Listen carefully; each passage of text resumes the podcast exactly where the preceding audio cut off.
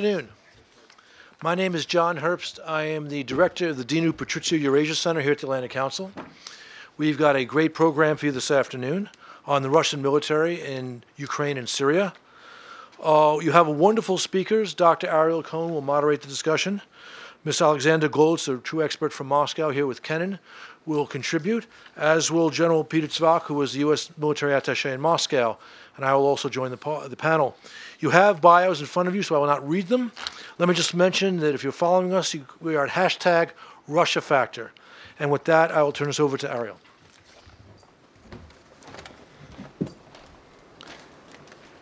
Good afternoon. Um, I'm Ariel Cohen uh, here at the Atlantic Council. We have a terrific panel uh, with a combination of military, uh, military analysis with uh, Sasha Goltz, and diplomatic and regional expertise. And I'm sure that the expertise here in the room will contribute greatly to the discussion. The escalation of hostilities in Ukraine and the consequent uh, engagement of Russia in Syria made us look anew uh, at Russia as a military power. Uh, there is a lot of discussion in this town about information and hybrid aspects of Russian power projection. But it's a hard power that really concentrated our attention in the last three years. What did we learn about the Russian military, both the hardware and the military strategy and tactics? What can we tell about the Russian military industrial complex? For years, many analysts, you, myself included, like to write about how aging the personnel in the Russian military industrial complex is, what will happen after they retire, is the instruction and training system adequate, and we see now that new systems that I'm going to ask our panel about are being uh, put online. What is the Kremlin's economic muscle? After all, on a good day, when the oil prices are high, Russian GDP is 1.3 trillion, sometimes it's more and sometimes it's less, versus 17 plus 18 trillion GDP in this country, comparable GDP in Europe, and um, a massive GDP in Japan. What does it mean for sustainability of a military effort? As China is increasing its military muscle, what does Moscow do? I think not much. So, what are the geopolitical implications of Russia becoming a harder military power than we saw before Ukraine? In terms of longer term power projection, is Russia going to try and reinstate its naval bases in Vietnam and Cuba? Uh, is it focusing on supporting Iran in Yemen because it remembers its presence in the Socotra Island in the Arabian Sea? The fact that Russia is reestablishing relationship not just with Syria but also with Egypt, and there was a report of Russian Spetsnaz in um, the Egyptian desert not far from the Libyan border. Does that mean Russia has an agenda, including a military and naval agenda, vis a vis Libya? I think yes. The support of one of the warlords there tells us a lot about it. So at this point, uh, I would like to start with General Zwack. General Zwack was our military attaché in Moscow, has an illustrious military career. And I enjoyed having him on my TV show uh, together with Alexander Goltz. That's how we got this idea for this panel. So, General Zwack, uh, President Trump says that he wants to make America great again. Senator McCain, Vice President Pence, and others are saying, said in Munich recently, that America does not abandon its role of the leader of the Western world. is this possible for us to continue being the leader of the Western world with the level of armed forces we have in Europe? You know Russia, you served there. You looked at their operations in Ukraine and um, Syria. Do you consider Russia a threat to our NATO, NATO allies in Europe and to non NATO members in Central and Eastern Europe?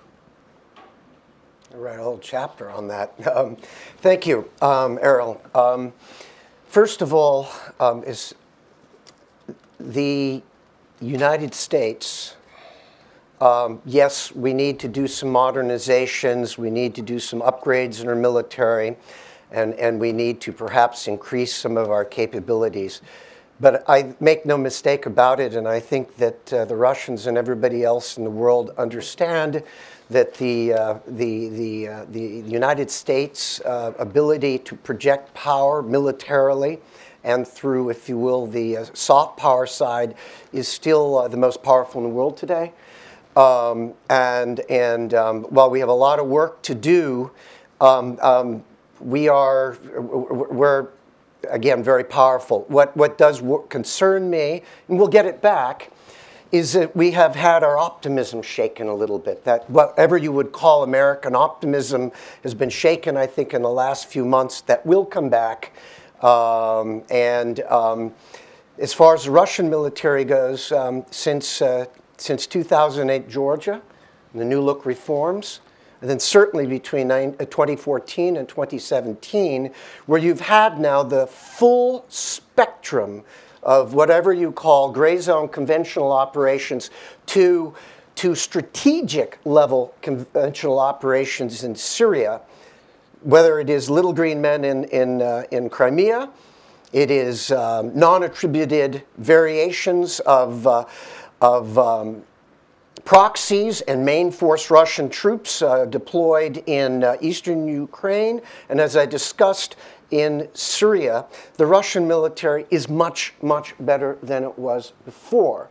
However, its increase, its improvements are uneven, and we can get into that in more detail. Capability wise, they present a threat.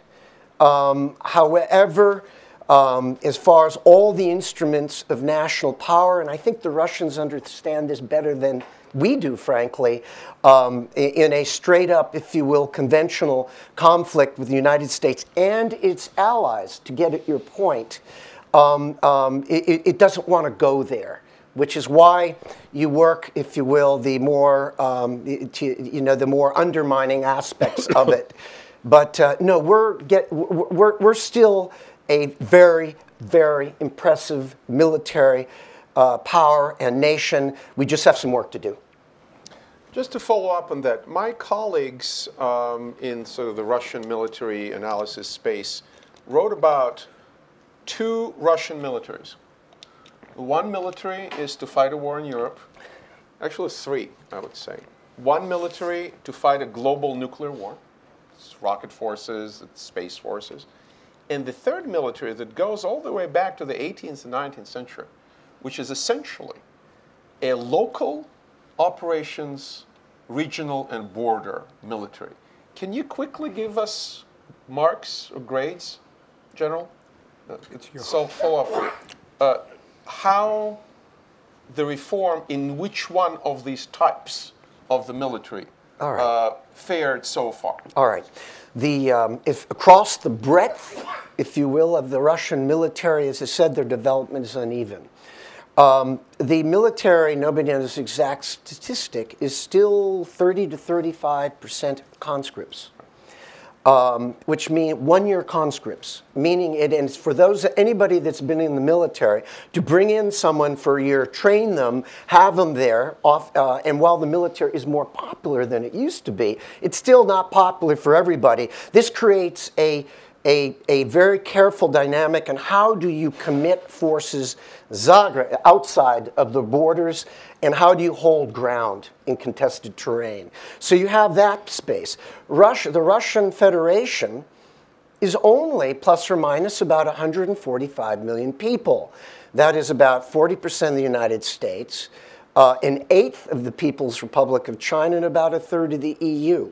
So, out of that, short of a major mobilization and call up, which would be challenging in its own right, the Russian military, while big, is hard pressed to put a million people into the field active duty. And when you compare that with the other pulls on their military power, meaning a National Guard that, that, that, my friend Sasha was just telling me, it's up to about 350,000, of which 16% are conscripts, but the rest are volunteers, a, an, an interior ministry force, much smaller than it used to be, and a very, very large uh, array of security services. Uh, that all pulls off of the same manpower pool.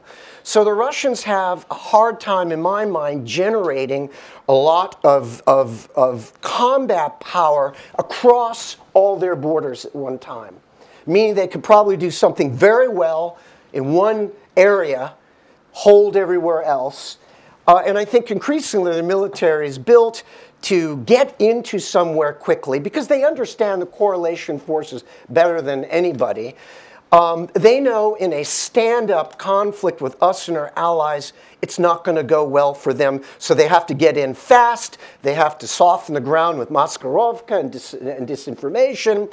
Um, um, uh, and they are much better with their electronic warfare, their uh, uh, ISR, reconnaissance command and control, these things Russians have really improved. And we've seen that in, in, the three, uh, in the three, if you will, episodes between 14 and 17. Much improved, but they have a lot of challenges, and they have to think very hard about making a major lunge outside of the border. Uh, uh, uh Syria showed how they could focus. It's not that big an operation as far as num- numbers, but as far as significance, they moderated it, they modulated it, they put together a force package, they did their operational security really well, and they executed a, a frankly, from the military perspective, a, a, a um, a, uh, a, a, very, very uh, well executed operation. But I don't want to pull away from my, my friend Sasha, and please. No, and uh, I have uh, the next question to Sasha, just to a footnote to what you said. If they feel inferior, the incentive for that type of force to escalate to tactical nuclear grows. The, the, it's, uh, you see the Russians focus on asymmetries. And I would submit, ladies and gentlemen, an asymmetry is first of all a realization of your own vulnerabilities. And the Russians know that.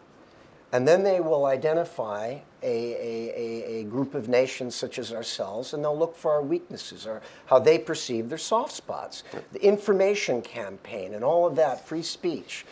Um, um, and, and, um, and you saw an episode of that in our own country just a few months ago with the, what occurred with our elections and, and completely turned ourselves inside out.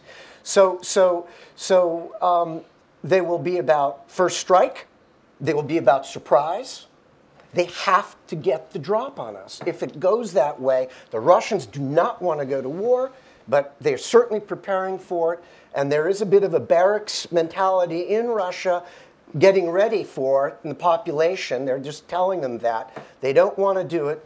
But, but uh, if there are things that occur that would create, from their perspective, a necessity to launch, probably within the FSU, that's something we have to watch. But it'll be surprise, they'll soften the ground, and it'll probably be what we see as an offensive action, a preemptive reaction on their part. Uh, and what do you do with uh, preemptive reaction? I, I, like that. What do you do it with, Sasha Goltz? Uh, let's review the weapon systems. The modernization of the nuclear triad, they just announced a couple of days ago that now they have a missile that can surpass and penetrate any American missile defense. Uh, what do we see? What kind of wars Russia is preparing to fight? Is it defensive or offensive? Against who? Uh, oh. Where? Is it military? Um, is its military on the level of U.S. and China in your, in your view, or is it falling behind? In particular, I wanted to ask you about PAK-FA, the allegedly stealth uh, fighter, which was not the funds for its deployment were not appropriated uh, in the last budget. The Armata T-14 tank, uh, what, what about that? And uh, the new, um, or the discussion about the new aircraft carrier, which would, I would call it Ulyanovsk Plus. If you permit, uh, I, just a few words about Russian military reform, which leads us to understanding to what uh, war we are preparing to fight. Sure. Uh, the basic of so-called Serdyukov's reforms that took part uh, from 2008 2012 was rejection of mass mobilization concept because for obvious reasons uh, it, it's all about demography this concept cannot work in situation when um, uh, each year only 600,000 young boys reach the age of 18 uh, this mass mobilization works uh, in this case to keep uh, uh, 1 million armed forces. You had uh, um, uh, you had uh, call under colors all of them, all these 600. So uh, the idea was to reject this con- concept of mass mobilization. And uh, to you to understand the scale of this reform, I'll give only one figure. The number of units within armed uh, ground forces uh, was reduced in 10 times from uh, 1,189 to 183 only.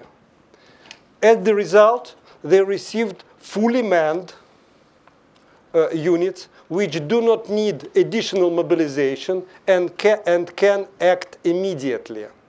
Uh, the biggest success of Russian armed forces, I don't think it is Crimea or Ukraine or Syria. The biggest success happened before Ukrainian crisis, few days before Ukrainian crisis, on 26 February 2014, when Putin announced SNAP inspection, and in two days, more than 40,000 troops were deployed along Russian-Ukrainian border.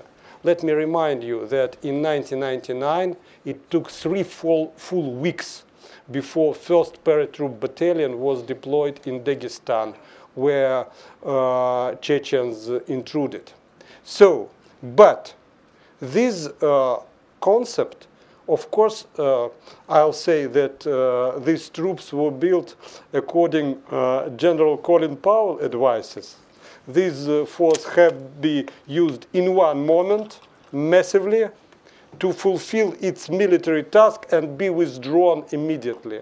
It's not ready for occupation or long-term uh, battle. So, my feeling is that in 2008, 2012, Russian troops were prepared for local conflicts only. The idea was to gain victory in local conflict. All other, all higher stages of conflicts were, can be solved only uh, with help of nuclear uh, weapons. Speaking ab- and, but now situation is changing because our successes in Ukraine lead uh, to full-scale confrontation with the West. And you cannot uh, answer this uh, confrontation uh, with uh, um, few dozens of ground brigades. You, need, you badly need something bigger. And now, in order to answer the challenge of uh, war against global adversary, Russian armed forces are returning to mass mobilization concept. They claimed they established 25 uh, division formations during 2016. 25. But the number of uh, troops, the number or the total number of Russian armed forces, according to the official papers, was uh, uh, raised only on 10,000 men, which enough not for 25, but for only one division. It moves us, so we are returning to uh, mass mobilization concept, to these skeleton units, Uh, and uh, another way, Russia now is eating very quickly all fruits of the reform. Returning to the equipment, uh, a Russian military industry did not pass through this severe reform which happened with armed forces. And I'm more or less skeptical on these uh, victorious reports of uh, Vice Premier Rogozin and Defense Minister Shoigu about new and new equipment Russia armed forces receive. Look, let, us look what's going on on the ground. Everybody speaking about fantastic uh, equipment used in Syria. Come on. The main tool uh, of Russian attacks are Su-24 and Su-25, which are a little bit younger than me, but not too much. uh, so, uh, speaking particular on Pak 50 and, uh, and uh, Armata, it was very ambitious programs, but without uh, huge announcement, they said that now they limit the number uh, uh, of this uh, equipment they wanted to procure. They started with the idea to have 56 uh, fighters, jet fighters of fifth generation, but few, I think, two years ago, when conflict began and crisis began, um, uh, um, Deputy of Defense Minister said that we should limit eight, only 18 uh, 18 uh, fighters. The same with Armata. Suddenly they understood that uh, this tank is so expensive and it comes according its price, not to tank, but to jet fighter. uh, and does it fly? No, it's not fly. Uh, in fact, nobody, nobody knows uh, except these official uh, bravura uh, statements, nobody knows how this equipment works. And, uh, for example, okay, with all my heart, I believe uh, in these huge qualities of new jet fighter. But suddenly we know that this jet fighter has uh, no new engine. So, uh, speaking about Armata, they had very big plans uh, of hundreds of Armata tanks to be purchased to year 2020. Now they, they said, okay, we'll limit all those who were built for Victor, Victory Day parade in Moscow, and then we'll, uh, we'll uh, test them for some years in troops and only then we'll make a decision on mass production. It's more or less clear that uh, now Russia is, mm, with all these talks of new equipment, Russia now is producing old uh, T-72. Um, so uh, again, uh, we have very few information on real situation within military industrial complex to come any serious conclusion on uh, how on what level this new equipment is uh, received by troops. And the general had a two-finger intervention, please. Yeah, um, I think also if we pull back and look at the Russian Federation from an economic, we talked about the demographic, um, and, and their systems, their new systems are, are you know, they're, they're, a lot of them are being worked through proofs of concept in Syria and elsewhere, um, and Ukraine, but they're expensive and they're not particularly numerous. Uh, and and um, uh, they are working. Uh, they're working modernizations across their entire force. They've got the new Borei submarine, Borei class, the Bulava missiles. You've got uh, precision um, weapons that they're going to be flying. They're flying off their blackjacks, and and and and and the, and the tanks are are they have you know the T4, the, the Armata, and others. This is expensive stuff, and it's across and and some up uh, the S400 and all the stuff that they're putting on their ships. They want a new, um, a new supersonic bomber. Sounds Yeah. familiar? Yeah, so so it's ambitious. Um, they've made great strides, but the economy, which in 14, a, a trifecta, um, oil prices uh, collapse, inflation doubles or more, and sanctions on top of it.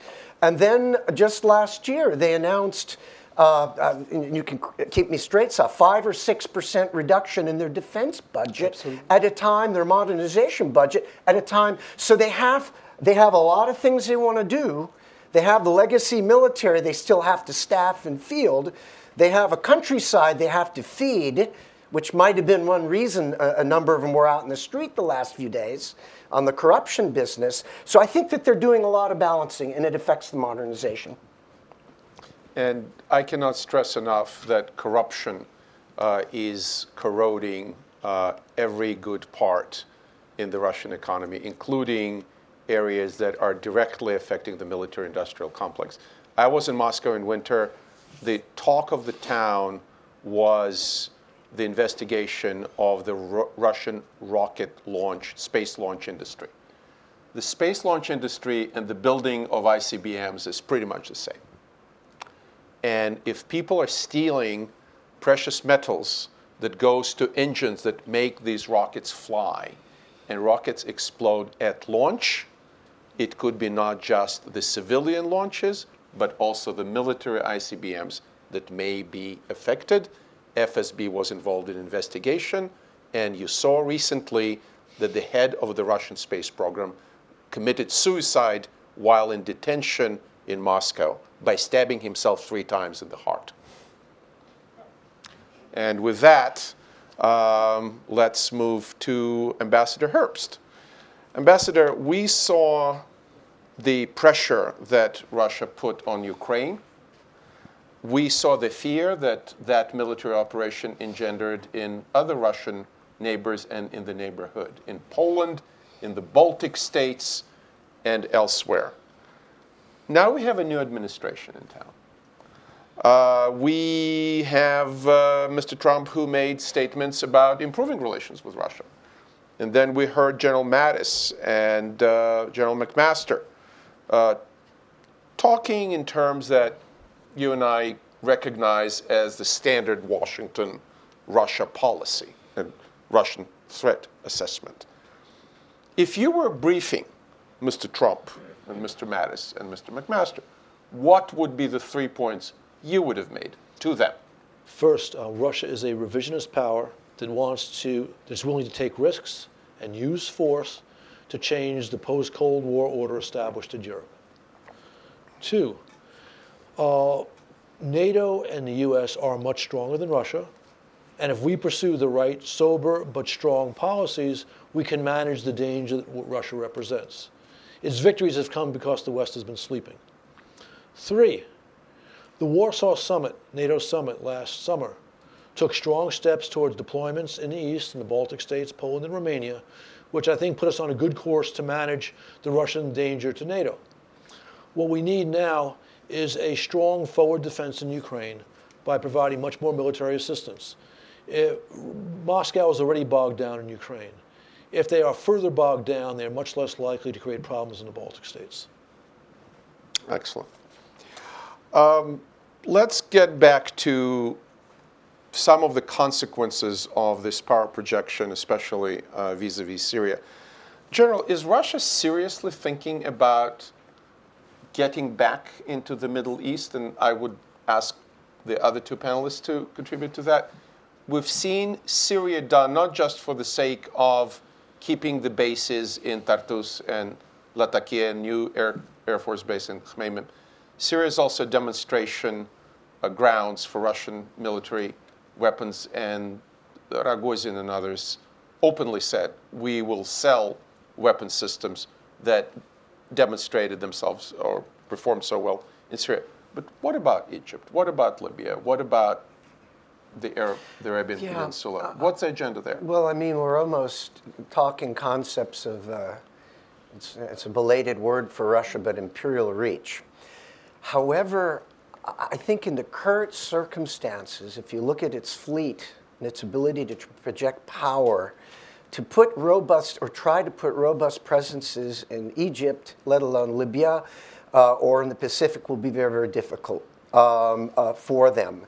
Um, I, and I'm not convinced that they're looking for, for massive power projection out of these places. I think they want to maintain influence.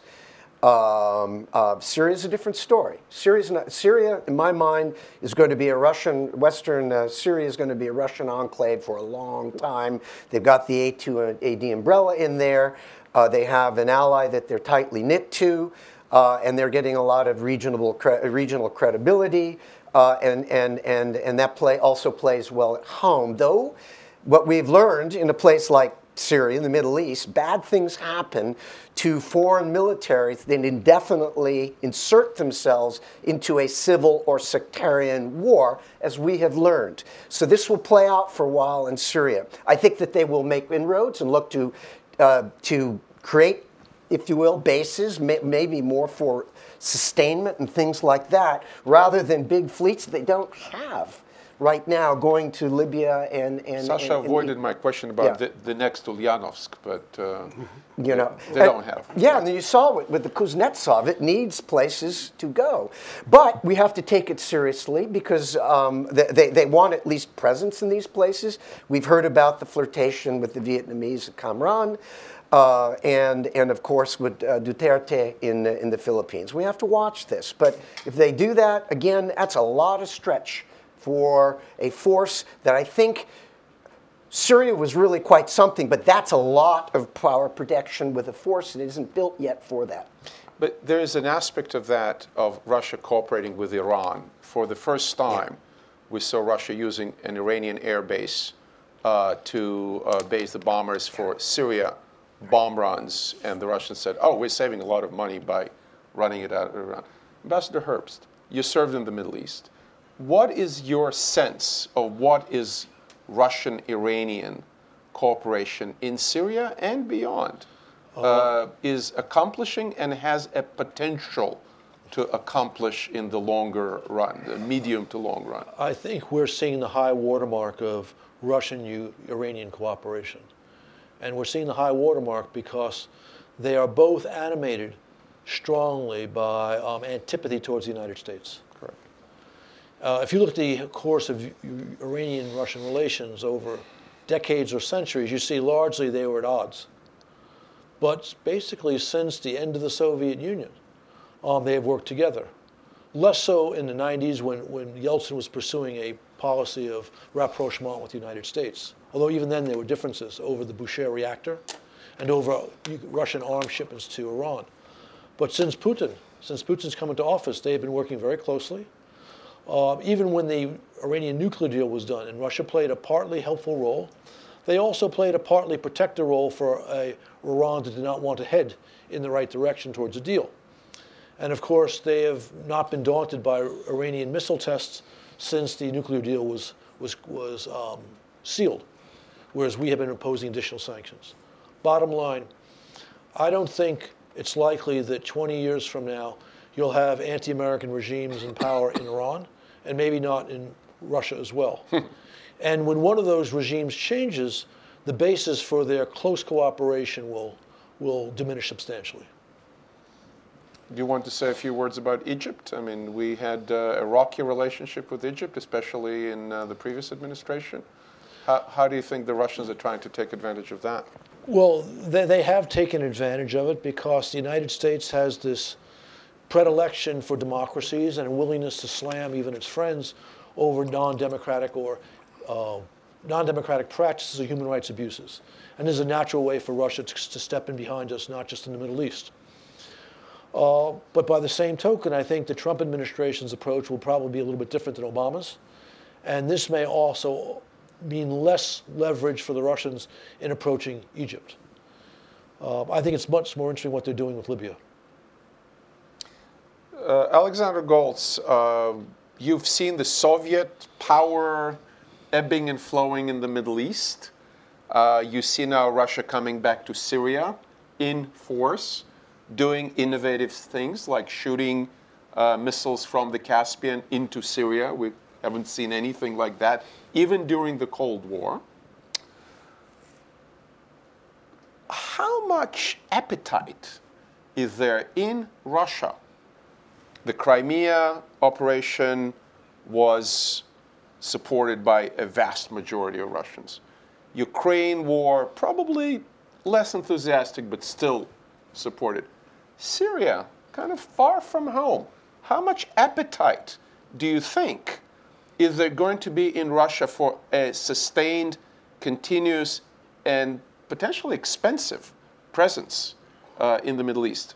First of all, I don't think that um, the main Russian goal in Syria is to establish base or uh, to put uh, Middle East on its control.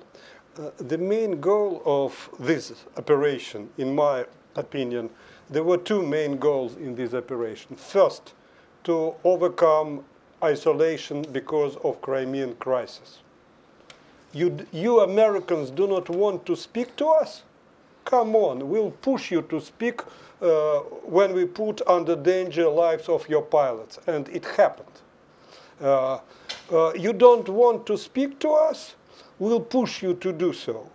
Second, and it's one of the basic uh, idea of Kremlin, is fight against color revolution everywhere.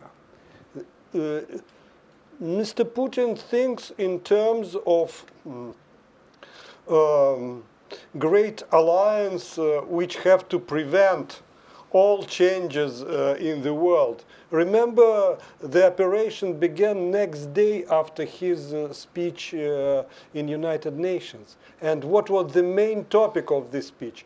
People have to live with the dictator they have, because all other rulers will come as the, the result of foreign conspiracy. That's like 1815, the Holy Alliance in Europe to sustain empires. Absolutely, Right. it's directly what I meant. So, uh, speaking about uh, Russian feelings, feelings of Russians uh, about all these wars, I think that uh, Russian and Mr. Putin uh, is very accurate here. Uh, Russian public opinion divides very sharply the opportunity to lose their son, sons, the conscripts, in some kind of foreign war, or it is uh, you will lose uh, if uh, soldier, if troops, uh, professional military dies in the battle, it's his job. Nobody is complaining. Uh, so it's not occasionally that uh, thinking about possibility of these new operations abroad, uh, uh, Russian authorities moved to such very strange decision which breaks a lot fruits of reform the idea of short-term military contract for six months uh, to participate particular military operation abroad. Of course from uh, from legal point of view, these guys are not mercenaries. But uh, if to speak about psychology, of course, those who, who, who sign contract for six months to participate particular military operation, their psychology, of course, is not psychology of professional military, but psychology of mercenary, no doubt. Uh, at the same time, uh, uh, this war in Syria suits uh, uh, rank and file Russian uh, because it looks like a computer game. He's uh, lying in his sofa watching TV and watching how our brave pilots uh, destroy uh, uh, these bloody terrorists. Uh, uh, I must say that um, Our military intelligence is the best military intelligence in the world because they manage uh, to say after each operation not only how many terrorists were killed, but also what was the nationality of these terrorists. And, and they also say that there were zero civilians killed after yes. every airstrike. Yeah. Uh, so, uh, uh, I, I must say something that uh, strikes me most of all. At the end of uh, 2015, very interesting article appeared in Russian uh, uh, in a magazine of uh, the most um, most independent Levada uh, Center, most independent sociologists.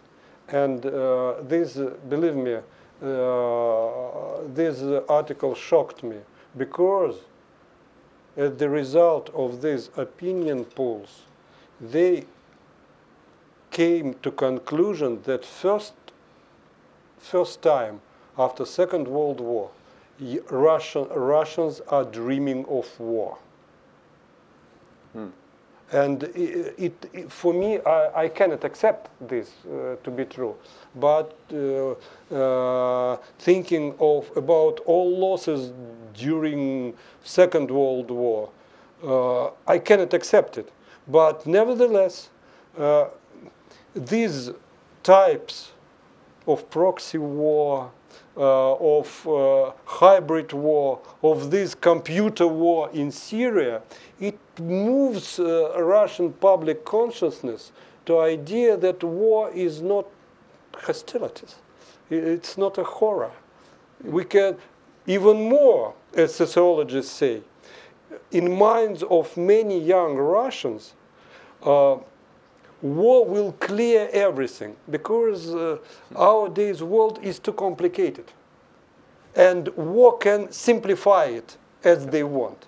In my mind, it's, it's, it's, uh, uh, it's, it's not acceptable for, for me.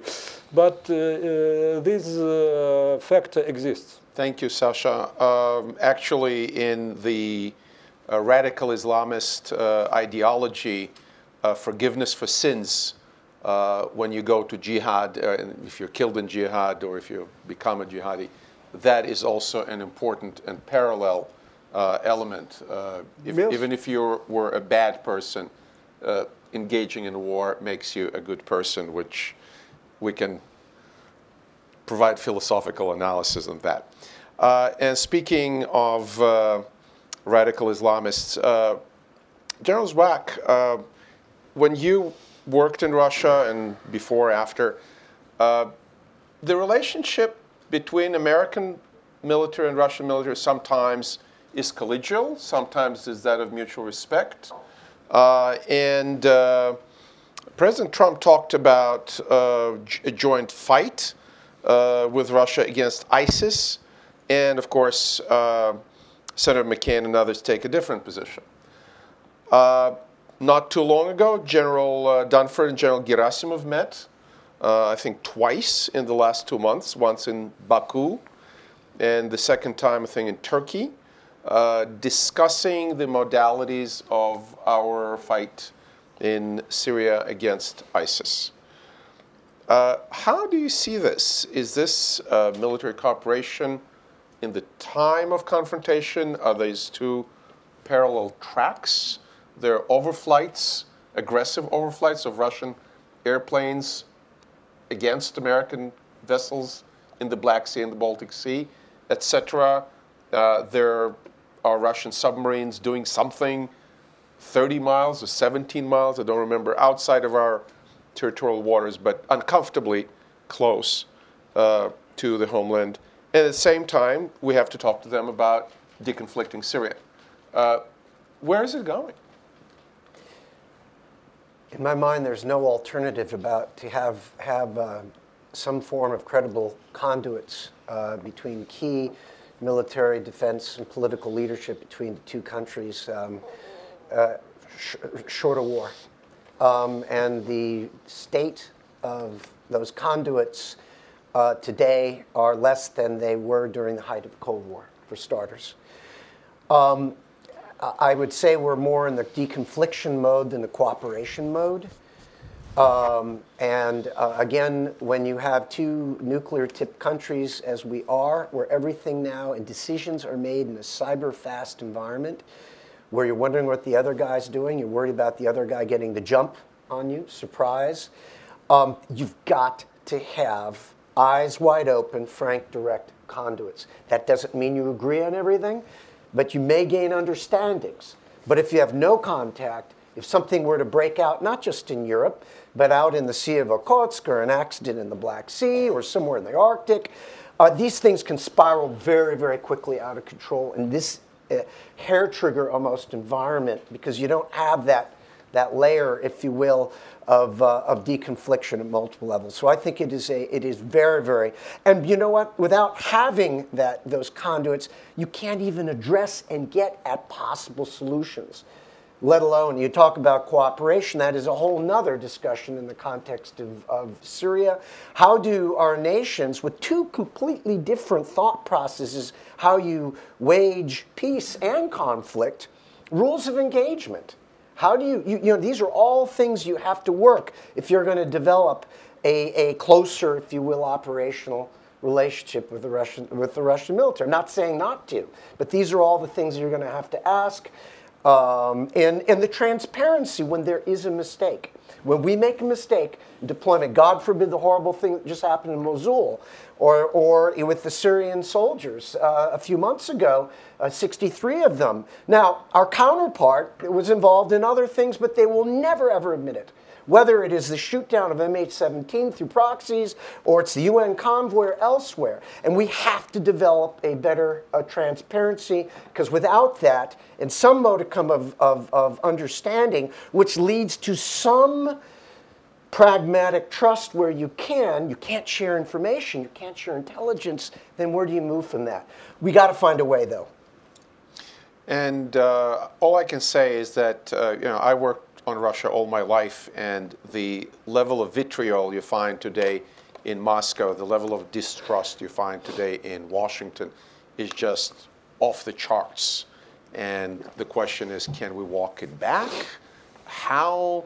Uh, so my question to Ambassador uh, Herbst.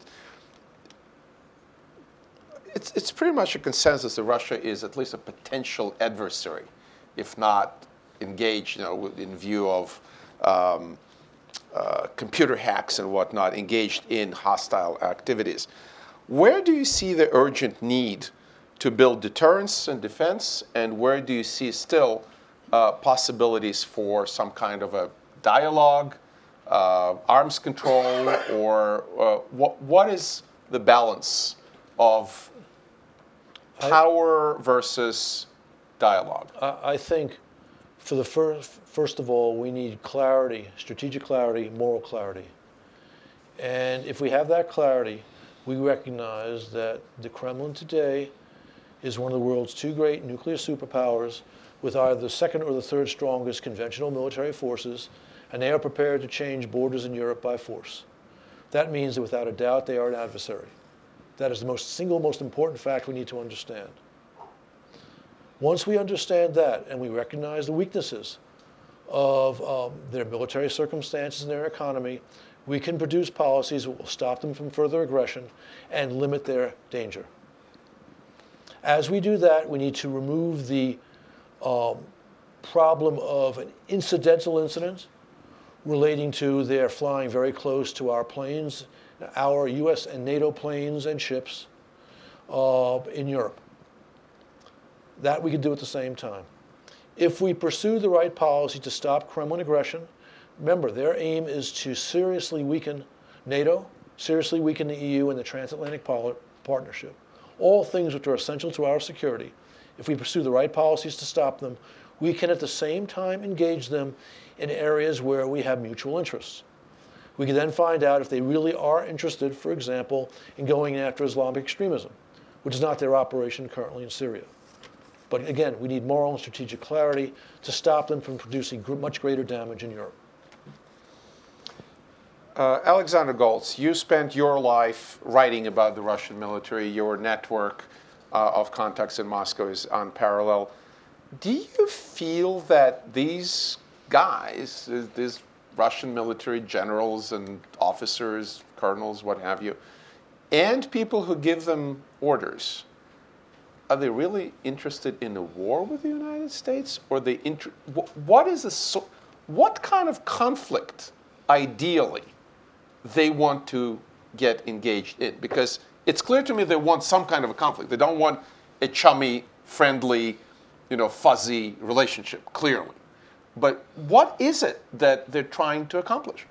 Uh, look, uh, there are no military in the world who are dreaming about conflict.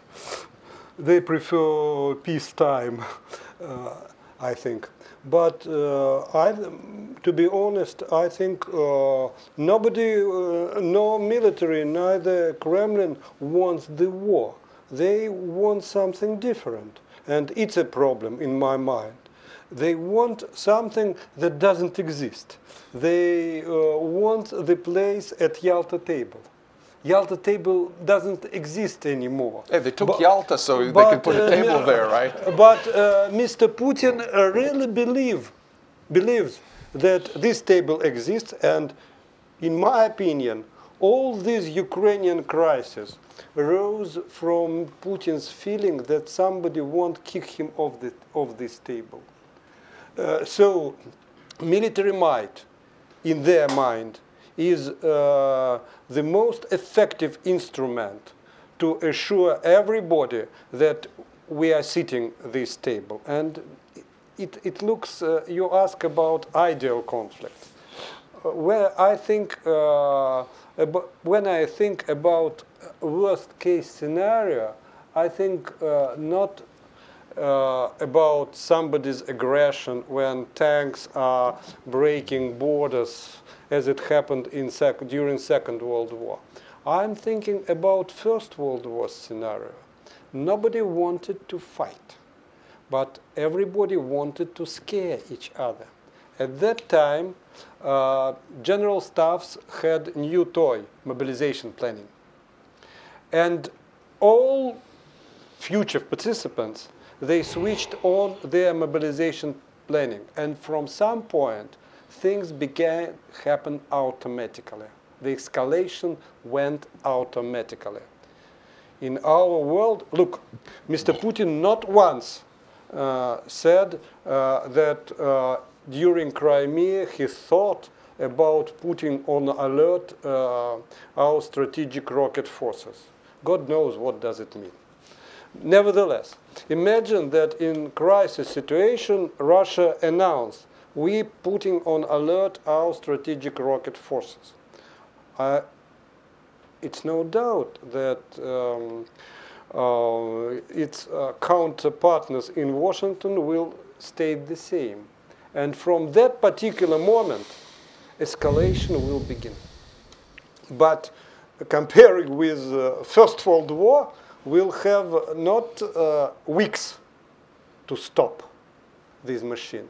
We'll have hours, if not minutes. Um, parting remarks, parting words before we go to Q&A. Let's start with Ambassador Herbst. I'm good, thank you. You're good, Sasha? That's fine. Okay, General? Yes. Um, you know, if I were to recommend policy, it would be a dual track approach with the Russian Federation. First and foremost is that we protect our allies, support our partners, um, and we maintain our, our, our, our, our, our morals, our ethics, our beliefs. And within that framework, where we can, pragmatically, try to bridge, bridge with the Russians. We push back on, on, uh, on, any, on, on their negative behaviors. But, uh, but the heart of all of this is we have a system and a structure. We have allies. We have countries that mean a lot to us, and, and we mean a lot to them. And that is our core in this world today. Russia does not have that. Um, saying that, protect them, and then find a way um, um, to, um, to bridge, and failing that, to deter. I agree, and I would just add from my own engagement the information component, the communication of ideas, being able to talk uh, to the Russian speaking audiences, not just Russians, but uh, citizens of other countries in the region, including s- citizens of neighboring countries who speak Russian. Uh, this is a very important component that was neglected as we neglected our international broadcasting for so long. Um, I started out in the tail end of the Cold War being involved in broadcasting research, not in broadcasting itself, but broadcasting research. That was a successful operation. A component of our victory in the Cold War was the ability to effectively communicate ideas that were alternative to communism. I think we lost that.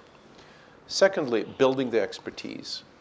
I look around the average age of our Russia experts. Uh, I'm somewhere in the middle there.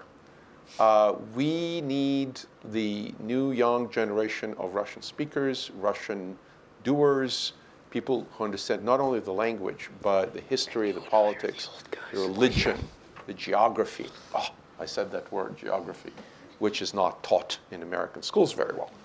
So uh, there is something this administration needs to think about. It- It's how to maintain the vital expertise, not just on Russia, on China, on the Arab world, on the broader Muslim world, for places from where bad things may come and hit us, as we saw in 2001. And with that, uh, let's move to Q&A. Please introduce yourself, uh, state your name, affiliation, keep it to about maybe 30 seconds max, and make it a question, please. And I'll start with the gentleman right there. Uh, Mike Smith, um, Atlantic Council member. That's for the General and Alexander. Um, Thanks. Considering the uh, evolution promoted. of our SOCOM and soft forces over the past 15 years, what sort of comparable changes have you seen in the, in the Russian uh, soft forces, special operations forces, and how, how have they kept pace with our, how we, how we've been applying our SOCOM units over the past 15 years? Um, I'll make a quick stab at that and then turn to, to Sasha. They're pretty good. They're they're they're uh, they're elites. Um, uh, they uh, did a really they they showed a real capability to modulate, if you will, their presence and their capability in Crimea. Uh, certainly in eastern Ukraine. Um, it will, they, they, they, they would lead right behind cyber and anything that was offensive. Uh, they get the, the, the very best, if you will, of the, the forces. Uh, though they're, I wouldn't put them in the equivalent uh, with all the technology and everything else as US and some allied soft, they're very good. Um, I have a few things uh, to add to general because, as you know, all dealing, all pro, uh, questions dealing with our special forces are top secret. Uh, so, uh, what is uh, what is clear and obvious? Uh, first, uh, they managed to get off of uh, previous Cold War tasks. As, we- as we remember, the pre, during the Cold War, these special forces were prepared, first of all, for nuclear sabotage. To deploy uh, nuclear mines uh, somewhere in so during threatening, so-called threatening period, which means period before the war. So it was their main task. Now, uh, uh, uh, organizationally, uh, it was established a special command for special forces, new, co- new command within Russian army, armed forces, and now they conduct, uh, they are well prepared uh, and uh, well trained so uh, recently, uh, from Mr. Shoigu, we knew that uh, it's not clear is it a part of uh, special forces that we have so-called informational troops uh, within uh, Russian armed forces, and it's uh, it's Is it cyber or is it no, trolls? no, nobody knows. Maybe troll. Uh, look, the question appeared uh, from the question who is conduct that we have it was Zhirinovsky who asked this question. Uh, uh, who asked uh, uh, why not to return to old Soviet tradition, he said, AIDS Department of General Staff. In fact, it was not AIDS Department, not of General Staff, but of Glavpur, uh, main political department of Russian armed forces, which uh, was responsible for conducting psychological warfare. Uh, and uh, Shoigu answered, we have mu- something much better. We have informational troops. God knows uh, uh, what does it mean in reality, but uh, if we think that uh, the main approach of Russian military thinkers is that you cannot divide the situation, the, the war and the peace situation now. And uh, General Gerasimov, chief of our general staff, in fact said that uh, war and disinformation is lasting permanently. My question is, what do these uh, uh, informational troops doing in uh, peacetime? Do they um, uh, conduct some kind of operation or not? It's a big question. General? Just um, um, information ops in many ways is another strategic front, uh, and um, and I think that uh, that the Russians would see that as part of their entire organizing concept. A couple of other items when we talk about special operations, but I think it permeates into the main force. The Russians have really improved in the last few years. Um, joint operations. The different services are working better together and integrating, if you will, interve- inter- intelligence, surveillance, and reconnaissance far better than they did. And I believe with the special operations, but also forces, especially in Syria, they're learning coalition warfare. They're learning to work with Kurds. with Kurds and Turks. uh, Turks and Iranians and and managing the very difficult Shiite militias who they don't particularly like, uh, getting at the ambassador's point where they're having some challenges in Syria. Um, so so they are much they are they're much more modern, if you will, than that 2008 clumsy military that went into Georgia. All right. Uh, Andrei Illarionov was patiently waiting. Uh, can we get a mic there? Andrei, l- raise your hand. No, Mike. Yeah. It's here. Uh, uh, could I ask a distinguished panelists to think about unthinkable? Uh, just let's imagine very improbable, unrealistic, completely fantastic situation. Um, just one bad morning, we woken up uh, learning from you that Belarus is occupied by little green men or big green men or by anyone. Men and women. We're- Uh, okay.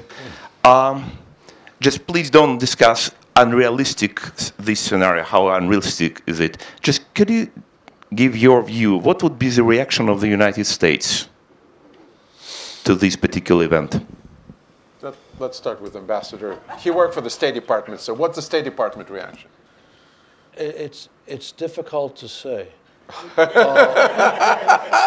I, I would say, um, I could, I could give you maybe a reasonable response to what might be the, what might be the view of, say, General Mattis and um, General McMaster on the one side, and what might be the view of Trump on the other. Um, I I think that the what, what, what Ariel refers to as the Washington consensus on Russia, although this is a consensus that is relatively new over the past, say, year, a year and a half. According to that consensus, this would be a confirmation that we have a serious problem in the Kremlin requiring a strong posture, certainly within NATO, and finding a way to strengthen the other countries in the gray zone between NATO and Russia. With Trump, it's unclear. Um, on the one hand, he might say, for the same way he seems to have ignored Ukraine, that what is Belarus? We have bigger fish to fry with ISIS, which of course is strategically inept to make that statement. On the other side, however, he has said consistently when he was running for the presidency, after he won, and since he's become president, that the Kremlin has committed aggression because Obama was weak. Well, by that analysis, his weakness is what led Putin into Belarus, and he might respond very strongly, even more strongly than Mike Mattis and McMaster. Interesting. Sasha? Uh, I don't think uh, I'll satisfy you, but I think that in fact nothing can be done when uh, nuclear power breaks international law.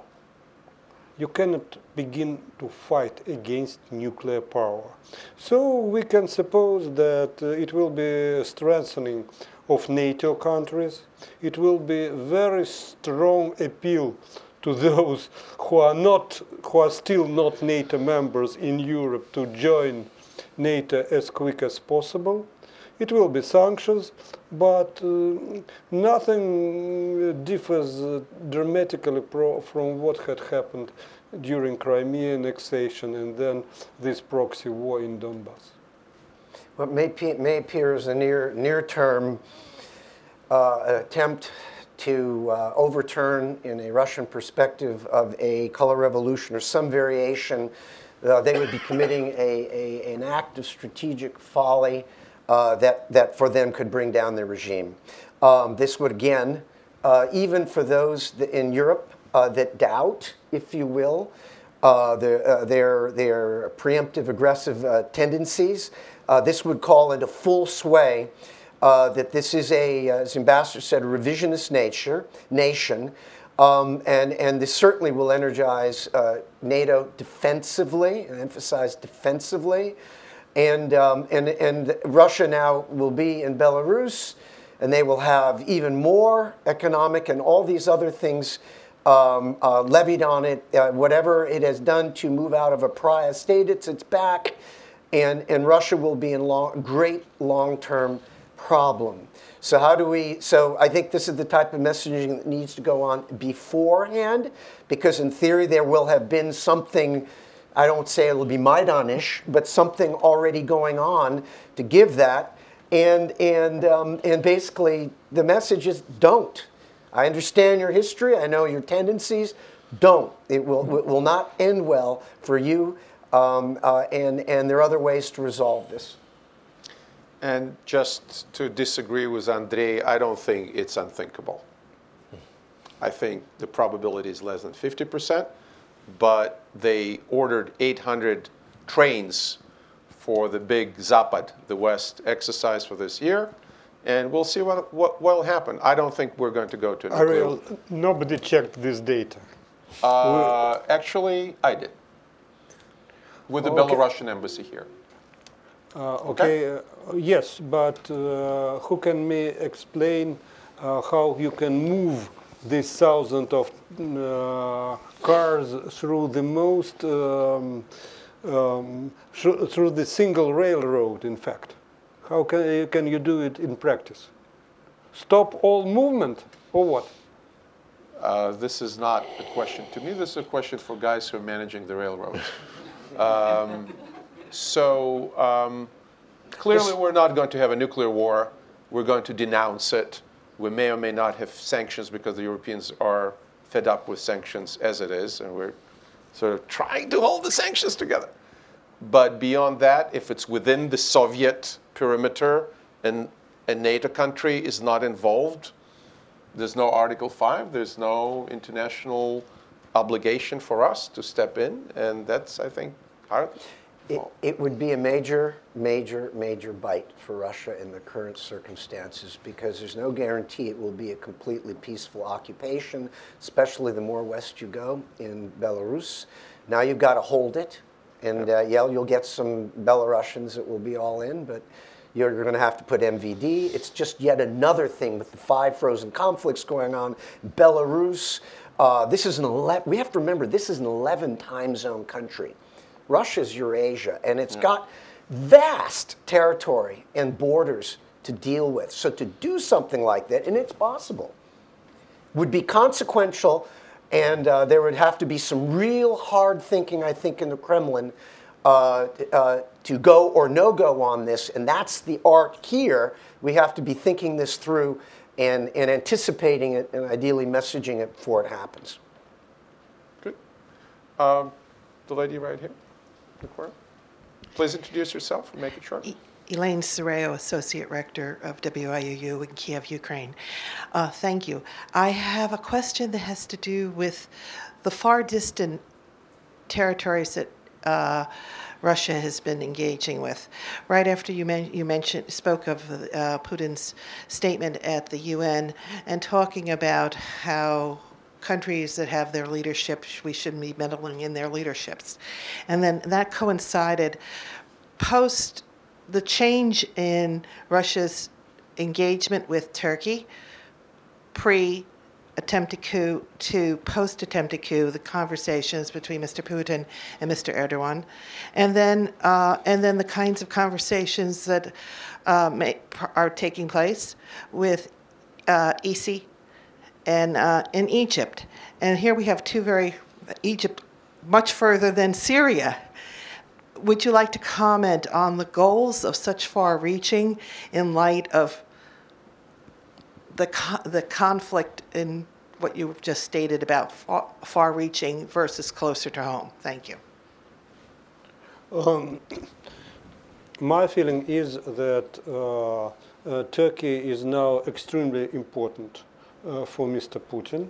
Uh, for obvious reason, he uh, he had the idea, or he said he had uh, the idea of broad international coalition fighting IS. This idea failed. So uh, uh, it uh, comes to idea of minor coalition: Turkey, Iran, and Russia. Uh, and it's it's very important to uh, to have uh, a permanent contact to Turkey leader because it's absolutely clear that uh, Russia have uh, absolutely different uh, tactical goals on the ground in Syria uh, uh, and from time uh, when look Russia decided to to support Kurds Russia according Kurds leaders uh, Russia established special training centers there, near the uh, Turkish troops and for God's sake you need very very mm, close coordination in order to avoid any kind of uh, direct military clash. I think uh, Egypt, uh, the, uh, I'm not great expert in this region, but uh, my understanding is that uh, uh, Russia is thinking about uh, something, uh, some kind of limited operation in, in Libya. The, at least there are rumors.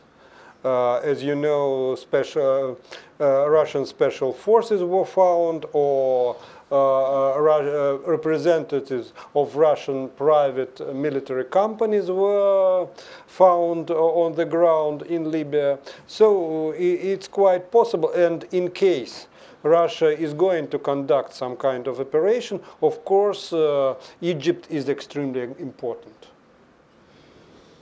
I think I saw a hand right here, and let's let's start taking two questions at, together. So the gentleman right here, and then the lady in the back. Um, uh, Aaron Kareva from the McCain Institute. Uh, two very short questions then. Uh, the first one is uh, Ambassador Herbst talked about uh, defensive weapons to Ukraine. Um, I just wanted to hear uh, what the rest of the panel thinks the, the likely result, directly response from Russia would be. I mean, some people say, of course, the Russians have escalation dominance. I, I would just like to hear your thoughts on that.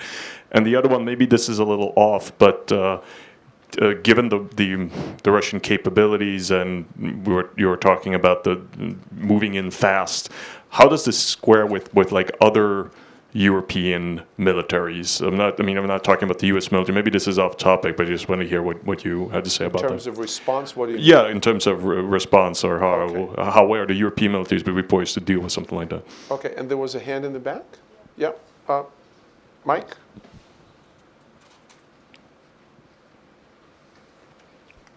Hello, I'm Gro Holm from the Norwegian uh, Broadcasting Public, former correspondent to Russia. Uh, well, my question is, is about the nature of the Putin regime, and it's first and foremost to uh, Mr. Goltz. Uh, Would you? There was a question about Belarus uh, and and uh, eventually what would happen the day we woke up. Well, how likely is such a step from Putin? Is is the nature of the Putin regime in its so to speak uh, expansionist? Uh, if there hadn't been for the other, if there hadn't been for NATO membership of the Baltic countries, would Russia have gone into the Baltic countries? Uh, and it's it's uh, it's not about only hypothetical things, but what can we expect the regime to do further if uh, surrounding states are weakened? And if other people want to comment it, I'm just happy for that. So it's not a question about occupied TV series in Nor- Norway. It's about Not about Norway. We are not so Baltics. afraid about that. We don't fear so much. Okay, good. So three questions. Okay. Uh, Ford, uh, Ford weapons, uh, uh, uh, defensive weapons in Ukraine, um, I support that. Um, uh, Javelin type anti tank weapons, uh, short range air defense, nothing, uh, nothing like tanks or anything like that. But the flip side of that, you do that, and then you message directly to the Russians. You say, listen, these are defensive weapons, and you know it. If, if you or your proxies don't press on them, you're not going to have T 72s knocked out or, or aircraft shot down. Answers yes, lethal weapons for uh, Ukraine, but s- strong dialoguing of the Russians about it. Short questions to General. Yeah. How many American instructors you need on the ground in Ukraine in case you deploy uh, lethal weapons there? Who will teach uh, uh, Ukrainian sol- troops uh, to use these? Uh, they, they can be uh, flown into uh, uh, allied capitals or the United States. They could do the training in our own country or elsewhere. Um, but these are these are anti-tank weapons, and and and and and and the, the aggression will come. uh, The, the the proxies, or the Russians backing them, will come in T-72s and B-3s. Some, and and and uh, but the training uh, could be in uh, in all the way in, in Western Ukraine, or in uh, or Poland, in, uh, in uh, or Poland or Germany. Um, again, uh, my feeling is that uh, the main constraint for United States to uh, send lethal weapons uh, to Ukraine is the feeling that together with uh, lethal weapons you have to put some prominent number of advisors. And uh, we have, you have, uh, very negative experience in this uh, field when you send advisors, then you send somebody to defend advisors. They don't have to be that sophisticated, but I understand what you're saying. Ambassador? Uh, I've already made my statement on, on weapons. Uh, oh, actually, say just one other thing. Um, I think that the Kremlin has two vulnerabilities in its operation in Ukraine. One is the economy and the sanctions, the impact on the economy, which costs them 1 to 1.5 percent. And I am confident that sanctions will be renewed this summer, despite the uncertainty here. The other is the fact the Russian public doesn't want Russian soldiers fighting in Ukraine. So casualties are a serious political problem, which is why providing anti-tank weapons is a good thing because the Kremlin does not want Russian soldiers going home in body bags. Now, on the question regarding Russian intentions, the regime in Belarus, uh, we don't know. there was a question about the Baltic states That's right, or that's right. beyond. That's correct. Yeah. We, we don't know if, if the Baltic states were not in NATO, would Russia go in? I do know, though, that no one predicted the Russian operation in the Donbass. Everyone was stunned by it. So Putin's willingness to take risks when countries are not members of NATO is high. And I think with that in mind, the fact that, that Poland is in NATO is a very good thing. After all, Russia controlled eastern Poland as long as it controlled Crimea, going back to the late 18th century. Although the Poles were tougher to digest than the Crimeans. Uh, so having NATO that far east has proved to be a deterrence against aggression there. And while it's unfortunate that Russia conceives of that as a threat, in fact, Russia's created the situation uh, which has necessitated the expansion of NATO. Um, my answer will be rather military technical, if you like. Uh, uh, Russia is a, a militarized state. uh, one of main features of militarized state is that all uh, political decisions are made on basis of military technical estimation. Now, we are very lucky to be true uh, because no NATO, neither Russia have enough troops uh, in Europe for more or less serious advance operation. So uh, I've read uh, uh, these uh, plans evaluated by Rand Corporation, if I am not, about Russian siege of Baltic countries. Mm, to be very true, I cannot share the, this planning for obvious reason.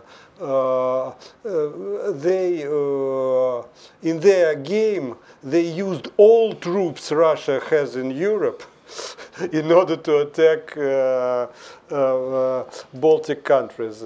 Um, it's totally different uh, from my um, understanding of Russian military thinking. Uh, of course, if somebody has in mind to attack Baltics, he, he should keep uh, reserve, reserves at least to defend Moscow and St. Petersburg. so uh, uh, uh, I, um, for me, all these all the theories uh, looks a little bit sophisticated. What is very important, and I forgot this, thank you, uh, when I talk about um, some new features of Russian armed forces. Of course, the main one is rapid deployment, but another deals not with uh, military technical things itself. It is very quick decision-making process because uh, whom Mr. Putin have to uh, have advice to consult with only one guy, Mr. Putin himself. It took uh, uh, one hour for Russian Council of Federation to approve uh, use uh, troops in Ukraine and less than 10 minutes to approve uh, the use of force in Syria. Less than 10 minutes, yeah. I, I, just on the nature of the uh, Putin regime uh, and um, in Eastern Europe, uh, the Baltics. Um, I, I, I, I, I, strong, by the way, I think a key point is this ability for the Russians to make quick decisions, what I call no-go decisions. But uh, uh, I think, again, I, I talk about, um, again, uh, regime perpetuation is a big deal, this whole discussion of color revolutions. Uh, I don't have a shred of doubt um, that, uh, that if the Putin regime thought that Belarus were wobbling its way to the West, um, regime, a, a kind of nobody knows what the nature of the regime is, more Russian, pro-Russian than not, skitters away, that based on all the history and all the phobias and, and Belarus being many ways a, a land wedge toward Moscow, that's where Napoleon marched through, that's where Army Group Center marched through, that even geostrategically, in the lifetime of the grandparents, they would have to, in their minds, go in there and, and bring that and, and bring it back as a buffer. Uh, meaning Belarus is, is, will be, they'll look at it important in that way. Uh, so we have to watch that very, very clear, clearly, and the messaging has to be very, very distinct. Another very, very key aspect to all of this, uh, and uh, the ambassador uh, talked about the Warsaw Summit, this is enhanced foreign presence. NATO, very carefully but deliberately, small, but real NATO battalions in the three Baltic, uh, Repub- three Baltic states and an American one in Poland. The Russians know military that is no offensive threat to them, but it is a, it is a measure of NATO resolve, and it now makes them think really hard if they want to mess around in, in, in, in that area where Article 5 lives. Danger of Belarus is if something were to happen, it were to spill over uh, in some way, um, of course, with Kaliningrad and all of that, and that's something to watch. So, nature of the, your question, nature of the regime, uh, Putin regime, I think if they thought that, that, that, uh, that Belarus were, were tilting the way Ukraine looked, they would intervene. And so we have to be ready, and the messaging needs to be firm and hard before that eventually, eventuality ever happens. And then finally, NATO battalions versus Russian battalions. The Russians have been training in a more classically conventional combat way uh, and operating that way uh, than we have over the last few years. And there would be probably some NATO uh, countries in a meeting engagement with a Russian uh, uh, equivalent unit that probably would not fare so well, but they're working hard on that within NATO to rectify that. Good. Uh, just uh, a quick comment on your question about the nature of the regime and expansions, not expansions. Uh, the Putin administration decided that uh, initially people who want Russian passports in Abkhazia, in the Crimea, in um, Transnistria can have Russian passports. Now I saw reports, I didn't check them, but I saw reports, uh, Sasha saw it, that anybody who wants a Russian passport in the former Soviet Union. Well, think about northern Kazakhstan, for example. It's all Russians and Russian speakers compactly, you know, populating that area. What happens when they all get Russian passports? Good question mark. Uh, you were very patient, and the lady behind Bob. you. Two last questions, and then we have to wrap up. Um, my name is Bob Homans. I've been living in Ukraine for the past 10 years, and I'm a sort of informal observer of what's going on. Um, General Zwack, I have a question about um, your point about Russian demographic challenges. What is the um, I understand that the only portion of the Russian population that's growing now is the Islamic portion. What is the um, involvement of Muslims in the Russian military, in the among draftees, among the officer corps? Um, I understand, or you know, I read all these stories about how badly Russian draftees are treated. Are treated. Is this a problem, or or or, or isn't it? It's, um, it's much better than it was, uh, but still a challenge, Bob. Um, um, and I did see some units, um, and, and I think some of the whatever you would call the roundout units and things like that would have more of a Central Asian flavor or, or Southern Russian Muslim flavor. Um, um, again, they've got, you know, th- they can be very good uh, they have really good units and, and they have some really, really good capabilities, but that capability is uneven. Again, demographics review, you all know this. 145 million, they've turned the death rate around. There's a mild growth rate right now, um, but it's mild. Uh, Russian population, 75% west of the in Urals or west. The, all the way from the Urals to the, uh, to the Far East, uh, 25%. This is also a challenge. And then the nature of the demographic is changing because the great Russians in the West still are at even or death rates, where in the South, uh, the population is growing where families are four to five to one, and in the West, well, 1.5 to two to one. So there's a demographic time, uh, ticking clock for them. All right, we have two minutes late. Um, I'm sorry, we cannot take any more questions. What the, the lady? Can, can you do it real, real quick? And then that squeezes our response time. Thank you so much. My name is Melina Ganesian, and I'm originally from Georgia, but educated in the United States. My question is about the, uh, you mentioned about the importance of your um, relationships with um, the United States with the non-NATO, but aspiring members as well. Um, how, what would you, what would be your recommendations or maybe um, projections for the future relationships between the United States and countries not NATO members, but aspiring like Georgia? Like Georgia. John, why, why don't you kick it off? I I suspect this administration, and early indications are this will happen, will follow the previous administration, which means they'll see good relations, they'll promote reform, they'll try and help them with defense and internal uh, security. Um, but I don't think there's going to be any renewed interest from Washington, at least under this administration, in putting Georgia or Ukraine into NATO. Sasha? General? Um, it remains a challenge. I, I use the word protect your allies and support your partners. And, and those partner nation that, if you will, that are, are in the front getting a lot of pressure, there are a lot of ways to support them uh, without going uh, uh, militarily. And I think that, that, that we would continue to support our, our, our partners every way we could. Uh, NATO remains an open door, um, but I think we have to look, look, look, take a long-term solution here. And with that, ladies and gentlemen, right on time, 5:30. Thank the panelists. Thank you. You were a terrific audience. And thank you for coming to the Atlantic Council. Thank you for, for doing this. It was pleasurable.